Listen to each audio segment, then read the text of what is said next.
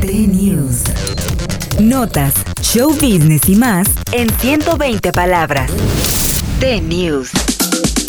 El abogado Guillermo Pous revela detalles de la bioserie de Paco Stanley.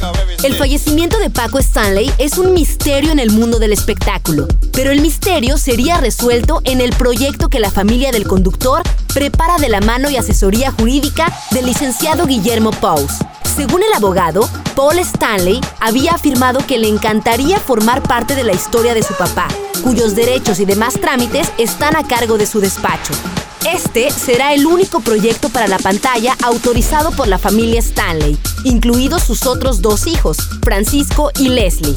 Sin embargo, el abogado señala que también tiene conocimiento de dos producciones más sobre la historia del querido conductor. T-News. Notas, show business y más en 120 palabras. T-News.